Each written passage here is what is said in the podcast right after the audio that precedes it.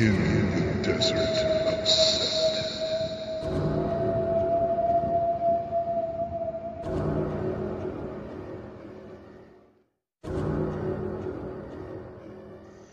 I'm G.B. Merriam.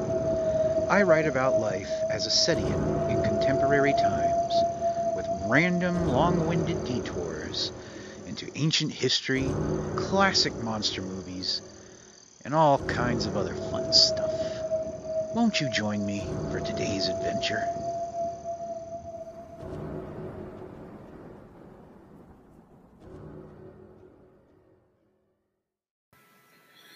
If you'd like to read a free electronic print copy of the following recording, please visit desertofset.com.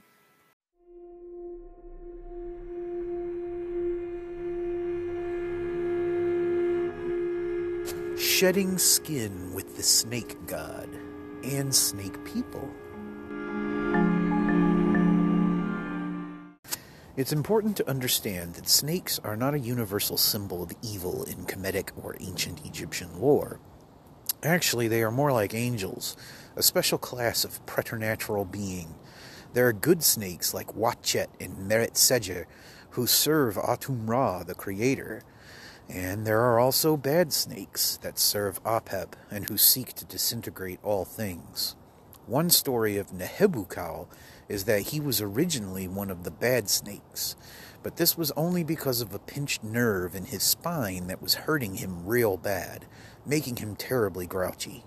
Eventually, Ra healed Nehebukau by touching his back and fixing that nerve, and the latter has been a good and holy snake ever since, working Ma'at and assisting sentient beings through their various kheperu, or transformations, in life and the afterlife. What might be called a shedding of skins. In this way, Nehebukau fits right in with some of the other gods I hold most dear. Like Set and Taweret, he's kind of like a monster that learned to be better and who is in a very unique position to empathize with humans in our struggles against Isfet. To be clear, when I refer to the snake god, I am referring to Nehebukau and not to the monster Apep. When I refer to the chaos serpent, the situation is reversed. The distinction here is that Nehebukau is a proper god or Netjer, while Apep is more like an ungod. If it confuses anyone that I would use snake and serpent in different ways like this, just remember the comparison to angels above. Nehebukau is no mere angel, and neither is Apep for that matter. But one might say Nehebukau is a snake god in the same way that Gabriel is a holy angel, while Apep is a chaos serpent in the same way that Satan is a fallen angel. There are additional good male snake gods among the Netjeru as well, such as Geb and Mehen. But as I have not personally interacted with any of them myself, Nehebukau is the particular Netjer I mean to invoke when I write Snake God in capital letters. Prior to collaborating with Setken on Hymn to the Soul Serpent, Hymn to Nehebukau, I don't recall actually being that cognizant of Nehebukau before. I recall seeing him in Egyptian art in his winged, double headed serpent form from time to time, but it wasn't until my exposure to Setken's artistry that I remember seeing the snake god depicted in a humanoid form, as exemplified in Setken's Study for the Netjeru, Nehebukau. Apart from just being really fucking beautiful, Setken's paintings spoke to something buried deep within the furthest regions of my memory. It was not until we were almost ready to release Hymn to the Soul Serpent that I suddenly realized just what these sacred icons were actually reminding me of. When Setken first proposed the Hymn to the Soul Serpent project to me, I mistook him for saying Nekhbet, and I immediately started studying footage of vultures for inspiration. When I realized my mistake, I apologized to Nehebukau profusely, even though I am reasonably certain he wasn't actually offended but perhaps some kind of project for Nekhbet might be on the horizon. This is probably going to get me into trouble. More on this later. But I've had a fascination with the idea of reptile people for as long as I can remember. I think my first exposure to this was from watching He Man in the Masters of the Universe. I also collected the dolls, or action figures if it really bothers other men so much, And my absolute favorites were the Snake Men. King Hiss looked like a normal dude, but his torso came apart to reveal his true form as a writhing mass of vipers. Tongue Lasher had a super long poison tongue that came rocketing out of his mouth when you operated the button on his back. And Rattlor's neck could extend with quite some force, rendering him somewhat hazardous around children's eyeballs. These characters were not featured in the He Man cartoons, but the dolls came with miniature comic books that explained their background stories and such. According to the comic that came with King Hiss, the Snake Men are native to He Man's home world, Eternia, and they controlled a powerful empire long before the reign of King Randor. They were banished to some alternate dimension, but the evil wizard Skeletor found a way to bring them back. Thanks to He Man, Skeletor only succeeded in facilitating the return of three Snake Men King Hiss, Tongue Lasher, and Rattlor. The Snake Men then launched a campaign to return the rest of their kind to Eternia so they could invade and enslave humanity once more. Is any of this starting to sound familiar to you yet?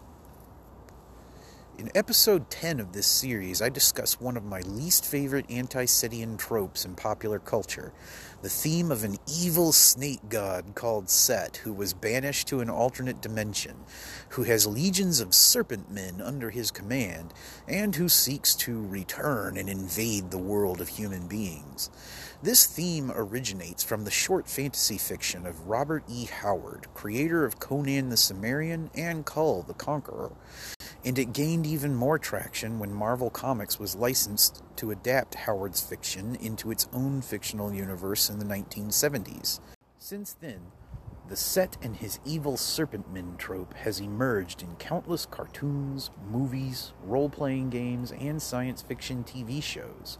He Man and the Masters of the Universe, with its snake men and their tyrannical King Hiss, just happens to be the most obvious example of this trend. One thing I disliked about He Man was the fact that these snake men were bad guys. I have always loved snakes, especially the non lethal ones like garter snakes, and I always thought it would be neat if these characters could have been heroes instead. I remember imagining my own Saturday morning cartoon shows where the heroes were all benevolent snake people with badass edgy names like Queen Hysteria and Big Bad Mamba. And the bad guys were just normal looking humans. Curiously, the animated He Man series does feature another race of snake people, the Reptons, who are peaceful and kind. One of them, Cobra Khan, is one of Skeletor's goons, but the show makes it clear that Khan is just a bad egg and the rest of the Reptons are cool. But when it comes to stories that add a little more dimension to this concept than what I would usually expect, my life changed forever when I saw Doctor Who. No, I'm not talking about the newer Who series that's been in production since 2005. I speak to you of those long lost days when the only way you could catch Doctor Who here in the States was by watching PBS and sitting through all those passive aggressive pledge drives they used to do, where they'd threaten us with no Doctor Who ever again if we didn't call in to buy that nifty coffee mug with the disappearing TARDIS. During the Jon Pertwee years, there were two serials that dealt with the theme of reptile people specifically. The Silurians and the Sea Devils, written by Malcolm Hulke. In the first of these adventures, the Doctor, who is currently stuck on Earth with an inoperative TARDIS, learns there was another intelligent species that ruled this planet long before humans evolved from apes. These reptile people are not aliens, but native to Earth. They went into hibernation deep underground when their advanced astronomy detected the incoming comet that eventually wiped out the dinosaurs. Their machines were supposed to awaken them shortly after the disaster, but a malfunction caused them to remain in suspended animation until they were accidentally revived by human nuclear testing during the 1970s. Having resurfaced, the reptile people are understandably distressed to find their planet invaded by ultraviolent hairless apes. Some of them are willing to try and coexist with us peacefully, and the doctor tries his best to facilitate an arrangement to this effect but racists on both the human and reptilian sides of this dispute eventually stifle this hope, with the reptiles unleashing their biological warfare upon us and the humans bombing all the rest of their hibernation chambers. In the second of these serials, the Doctor encounters another tribe of reptile people who belong to an aquatic subspecies, and the whole thing starts all over again Things are made even worse this time by the Master, played by Roger Delgado, who actively seeks to escalate the conflict between humans and reptilians. Doctor Who lore is curiously divided as to how the reptilian characters in these stories are to be identified. But when I was a kid, at least, I always went by the Malcolm Hulke novelizations, which refer to the land dwelling reptilians as Silurians and their oceanic cousins as sea devils. I remember crying a lot whenever I watched these episodes of Doctor Who, to the point that my parents were concerned I was actually scared and would have nightmares. But while I did find this stuff disturbing, it wasn't because it was scary, it was because it was sad. I thought the Silurians and the Sea Devils were cool, and I wanted things to work out so that everybody can share this planet together and get along. I will admit that I was very young at the time, and I didn't yet grasp that this was all just make believe. But I also remember that when I got a little older and I first learned about some of the colonialist atrocities that have been and still are perpetuated against Native Americans, my initial reaction was to reflect back on Malcolm Hulke's stories and the profound emotional reactions they invoked in me. The difference, though, is that this was fucking real. It actually happened. It is most certainly not make believe. And learning that horrible truth, in addition to others, has kept me awake at night far more than any scary TV show ever could. And somehow I sense that if I could ask Malcolm Hulke about this today, he would tell me this was exactly his point in writing these awesome stories. Incidentally, the Silurians and Sea Devils return in a few later Doctor Who adventures, but Malcolm Hulke had nothing to do with these serials, and I am not really a fan. In the early 1980s episode Warriors of the Deep, the fifth Doctor, played by Peter Davison, ends up wiping out two combined tribes of terrestrial and aquatic reptilians all at once. Sure, Davison makes a fantastic Doctor, and he clearly doesn't want to commit genocide against the reptilians, but he does it anyway, and it's gross, and there is no text or subtext about colonialism anywhere to be seen. It's just, we gotta kill the people with animal heads so the humans can live. This leaves the whole story feeling way too hollow and mean spirited for my tastes.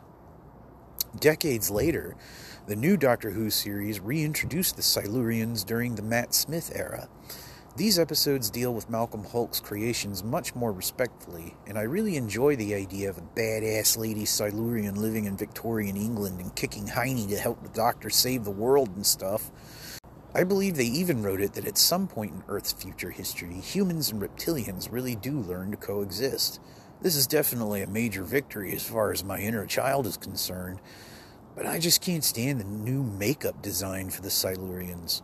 Old Silurians and Sea Devils actually look like people with reptile heads, much like the Serpent Men from Conan and the Snake Men from Masters of the Universe. The new versions are really just people with reptile skin, and they don't resemble the beloved creatures from my childhood enough to resonate. Still, I do enjoy the fact that Doctor Who's reptile people have at least been vindicated in terms of their collective story arc after all these years. Another show in which Robert E. Howard's Serpent Men resurface is Hasbro's G.I. Joe, a real American hero. In the 1987 animated film adaptation of the popular cartoon series, it is revealed that the international terrorist organization Cobra is really just a front for an ancient civilization called Cobra La, which of course was populated by snake people.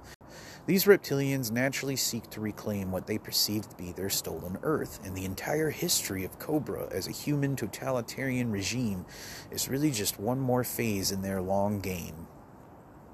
I don't remember owning any G.I. Joe dolls, but I remember really enjoying the cartoon and its huge ensemble of diverse and fairly well developed characters, especially my first true love, the Baroness Anastasia Cisarovna. But imagine my surprise when I learned that Cobra wasn't actually created by Hasbro, which launched the toy line. Rather, it was quote unquote invented by Marvel Comics, which was commissioned to write a story for Hasbro when it relaunched its catalog in the 1980s. The writers at Marvel pointed out that the heroes needed some villains to fight if there were going to be any story worth telling. And for lack of any better alternative, they more or less cloned the concept of Hydra, the terrorist organization battled by superhero teams like the Avengers, and renamed it Cobra. Like Cobra, Hydra was originally founded by ancient reptilians who later infiltrated human governments for their own purposes, including that of Nazi Germany. Then there's the fact that many of Hydra's most infamous members are named after snakes in one way or another, including Viper, aka Madam Hydra, Gorgon, and Anaconda. But there's an extra layer here. The serpent men who founded Hydra turn out to be the very same serpent men who serve the evil snake god Set in Howard's Kull and Conan tales. This bastardization of Set has even appeared throughout Marvel Comics as an actual character for superheroes like the Avengers to fight. This is ironic, given that the real Egyptian god Set also makes a personal appearance in an episode of G.I. Joe. But as discussed in episode 10, G.I. Joe was much closer to the mark. Its version of Set doesn't appear to be involved with the civilization of Cobra-La either. Now I must return to my earlier point about how writing about all of this will probably get me into some trouble with some people. It's okay, I don't really care. This is all for Nehebukau, to whom I shall return in just a moment. I am sure readers in the know are already chomping at the bit for me to touch on reptilian humanoid conspiracy theories and the bizarre subcultures they have bred in real life. I'm referring, of course, to the belief some people have that there are actual reptilians living among us here on Earth. These people mostly take their cue from the exact same source David Icke, a pseudoscientist and total huckster. Since the late 1990s, Icke has popularized this belief that reptilians from a planet orbiting Alpha Draconis invaded our planet way back in ancient times. They were mistakenly worshipped as gods by quote unquote wayward people like the ancient Egyptians, and they continue to infiltrate modern human governments, including the entire Bush family, no less. Furthermore, this ancient alien reptile conspiracy is supposed to kidnap little children and drain them of their spinal fluid so it can be fed to Hillary Clinton, who is herself alleged to be a reptilian warlord in disguise. Icke even manages to tie his evil reptilians together with Nazi Germany somehow, which explains the trope of Adolf Hitler secretly floating around the Arctic in submarines with reptile people. There are so many things wrong with David Icke's bullshit, it's impossible for me to address each particular grievance in today's sermon. But my immediate critiques are that Icke's take on ancient civilizations is hopelessly racist his encouragement of secularized satanic panic nonsense is absolutely deplorable. And worst of all, domestic terrorists have adopted his anti reptilian routine, trying to assassinate politicians they believe are reptilians. Yet there is something else wrong with all of this that should hopefully be crystal fucking clear by this point, given everything I have already explained. It's all fiction, and none of it is original. Robert E. Howard made a lot of this shit up back in the 1920s. Then Marvel Comics came along and made up some more in the 1970s. Then a bunch of Saturday morning cartoons boosted the signal for it during the 1980s. And of course, there have been countless other science fiction authors and media properties that have played around with the concept in one way or another. David Icke never wrote any of his conspiracy theory bullshit until the late 1990s, by which point the meme had already been well established in popular culture. So it's pretty fucking clear that he plagiarized his entire routine from a bunch of cartoons and comic books. And the assholes who are willing to kill people over this shit are really doing it for nothing. Here's the thing I do not actively believe there are any reptilian humanoids living on this earth, or at least not in the sense of ancient aliens. More on this in a second. I'm not saying it isn't possible, I just haven't found any evidence to substantiate such an idea. But even if I did, I would quicker assume such entities are just as native to this world as we are, and that they have just as much right to be here as we do. I don't believe any of this nonsense about aliens controlling human governments. Human beings are the single most dangerous creatures on this planet. We don't need extraterrestrials to make us any better at wreaking havoc. If there are any snake people around, they're probably hiding from us because they're fucking scared to death of us. And to assume that an entire sentient race would be inherently evil simply because it evolved from reptiles is, well, to call a spade a spade, racist. We evolved from motherfucking apes, and apes do some pretty fucked up shit, you know. Maybe it's just because I grew up learning important lessons about these things from Captain Jean Luc Picard but I see no reason to assume a civilized reptilian people would be any worse at respecting Ma'at or fighting Isfet than civilized simian peoples apparently are. I can already read the emails from Icke zombie followers skewering me for being some dumb, deluded PR boy for the visitors who want to eat me and my family. The thing is, there are other people who believe in real reptilians, so to speak, and who hold much more sensible views about them than anything offered by David Icke. The most prevalent example of this would be Hindu, Buddhist, and other Asian religious belief systems that acknowledge the Nagas. These semi divine creatures can appear as snakes, people, or any variety of human serpentine hybrid. They are believed to have pre existed humans, and while they can be good or evil just like us, most of them appear to be dutiful servants of the Devas, the Hindu gods. They enjoy living in rivers, lakes, oceans, and raindrops, and they guard all kinds of ancient knowledge and treasures. Though they are not necessarily gods, the Nagas are often venerated with offerings, which helps to attract good fortune. Much of this is echoed in Chinese folk beliefs about dragons as well. Long or Chinese dragons are also shapeshifters who can appear human and who bring good luck to those who show them the proper gratitude and respect. I first learned about the Nagas not from a textbook or a cartoon show, but from my best friend in second grade, a boy named Pawan. Pawan and his family were Indian American immigrants and deeply observant Hindus. I remember seeing various images of the Devas whenever I visited their apartment I do not recall which sect or tradition Pawan and his family might have followed, and being only eight years old or so, I lacked the headspace to even formulate such a question at the time. But I remember asking Pawan's mother to tell me about the Nagas, and she seemed really happy to share some stories with me. It must have been crazy to have this weird little white boy from next door take such genuine interest in her family's culture and heritage. But then I would go home and tell my parents about this stuff, for some reason, they were only okay with such beliefs as long as it was Pawan and his family practicing them. I received every indication that it is only acceptable for white people to be Christians and believe in one God, even though neither of my parents has ever been a committed religious believer of any kind. Much later, I would meet some of David Icke's followers, most of whom are white, who insisted to me that both Naga and Long veneration is really just another part of the evil reptilian plot to murder children and keep the world hypnotized. When these people claim that Asians are actually venerating evil demons or aliens, or if they suggest that such religious traditions are beneath white people for any reason, they are blatantly endorsing Christian white supremacism. Full stop. Furthermore, neither the Nagas nor the Long are space aliens that ride around in spaceships. There are no tales about them eating people or operating any nefarious shadow governments. They are nature spirits and religious figures, not science fiction monsters. The same is true of other snake people who are acknowledged in other cultures too, including African Mami Wata spirits and Native American horned serpents. This begs the question could the ancient Egyptians have believed in something similar?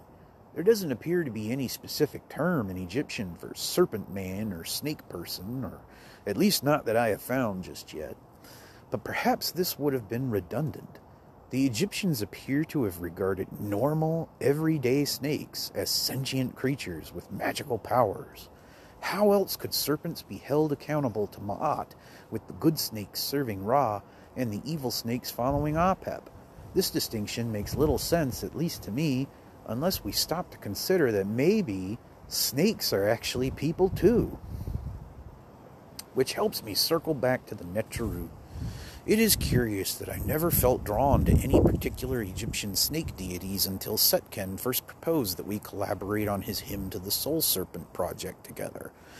Only then did it occur to me that everything I ever needed to justify my enthusiasm for snakes whether as animals, sentient beings, or magical anthropoids, is already included in the belief system I already follow. And when I laid eyes on Setken's humanoid portrayals of Nehebukau, I was taken back to those far off days when I would play with my Snake Men dolls, when I would weep over the Silurians and the Sea Devils, when I secretly rooted for Cobra or Hydra as reptilian freedom fighters, and when I listened to Pawan's mother explain to me about the Nagas. Could it be that Nehebukau was looking in on me even back then, thinking, this is the kid I want to co write a song for me someday? Could it have been his double headed wisdom that helped me see through all of David Icke's bullshit when it was first presented to me? Hell, I reckon Set and Nehebukau probably both had all of this arranged somehow before I was even born. Writing one song isn't all I think I am meant to do either. I think Nehebukau has probably put all of this stuff into my brain for some kind of purpose, and I mean to put it to use somehow. This very likely means another album will soon be in the works. I always wanted to make movies when I grew up, and failing that, I enjoy adapting some of my old story pitches from childhood into quote unquote soundtracks for films that don't exist, as with Summer's End and His Nocturnal Majesty, with which I am very happy. I've successfully introduced the crime fighting mummy Hetsem Peckinpah to the world, as well as the mysterious knights in Sutek's service. Now that my Halloween and Apocalypse movies have been taken care of, so to speak, perhaps it is time to revisit my old sword and sorcery movie pitch as well. It could be that Queen Hysteria, Big Bad Mamba, and other saurian warriors of Basilisk Basilica will soon be making an appearance.